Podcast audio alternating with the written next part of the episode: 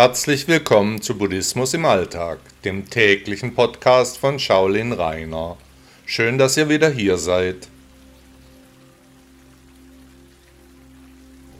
Nicht ohne Yoga leben. Buddha war ein praktizierender Yogi. Bodhidharma, der Gründer des Shaolin-Klosters als Chan-Tempel, imitierte die Tiere, um zwischen den Meditationen den Blutfluss wieder anzuregen. Die Shaolin-Mönche üben sich beinahe täglich in Kampfkunst, bei der ein großer Teil die Dehnung der Bänder und Gelenke ausmacht. Kurzum, der Buddhismus ist eine Philosophie, in der sportliche Betätigung eine feste Größe darstellt. Das Augenmerk liegt dabei auf Übungen, die wir heute unter Yoga zusammenfassen, aber auch Qigong und Atemübungen sind in der Lehre des großen Lehrers sehr wichtig. Gerade heute dachte ich beim Üben, dass ich mit Yoga sehr viel gewonnen habe, für mich und die Gesundheit. Ich mache täglich ca. 45 Minuten Dehnübungen, immer nach der Dusche. Ausnahmen sind selten. Disziplin ist ein wichtiges Thema in meinem Leben.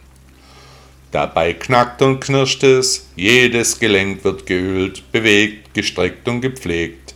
Mir ist völlig unverständlich, wie man ohne solche Dehnübungen überhaupt durchs Leben gehen kann. Ich gebe es zu, mir ist Yoga in meine tägliche Routine so sehr übergegangen, dass ich mir ein Leben ohne nicht mehr vorstellen kann. Für meine Schwachstellen, und davon habe ich reichlich, habe ich mir spezielle Übungen zusammengesucht. Vor vielen Jahren war ich mehrere Monate im Yoga-Institut von Iyengar, der vom Time Magazin 2004 als einer der 100 einflussreichsten Menschen der Welt genannt wurde, der mich seinerzeit auch noch persönlich unterrichtete. Iyengar ist 2014 verstorben, er war ein großartiger Lehrer. Sein Stil ist geprägt von Hilfsmitteln wie Kissen, Stühlen, Seilen und Klötzchen, um die Wirkung der Übungen zu verbessern oder gerade bei Schäden und Schwachpunkten medizinisch einzugreifen, ähnlich etwa bei uns der Reha. Wenn ich mir meine Mitmenschen so ansehe, wie sie ihre Wehwehchen pflegen, ständig zum Arzt rennen, Medikamente und Tabletten in Mengen konsumieren, aber nicht auf die Idee kommen, sich zu bewegen, dann ist hier ein Denkfehler im System, auf den ich aufmerksam machen möchte.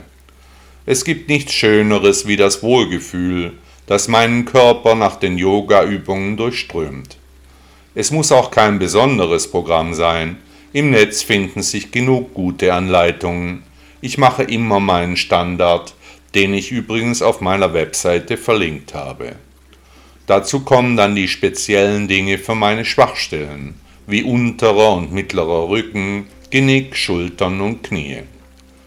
Es ist sehr schwer, ein gutes Yoga-Programm in den Tagesablauf einzubauen, aber es ist auch sehr lohnend.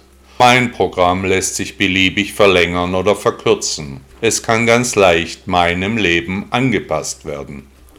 Wollen Sie es versuchen? Denn auch hier gilt, der Weg ist das Ziel. Buddha sagte einmal, gab es gerade irgendwelche Gier, Hass, Verblendung oder Abneigung in meinem Herzen? Herzlichen Dank, dass ihr Buddhismus im Alltag gehört habt. Bitte ladet euch auch meine App Buddha Blog aus den Stores von Apple und Android. Bis morgen.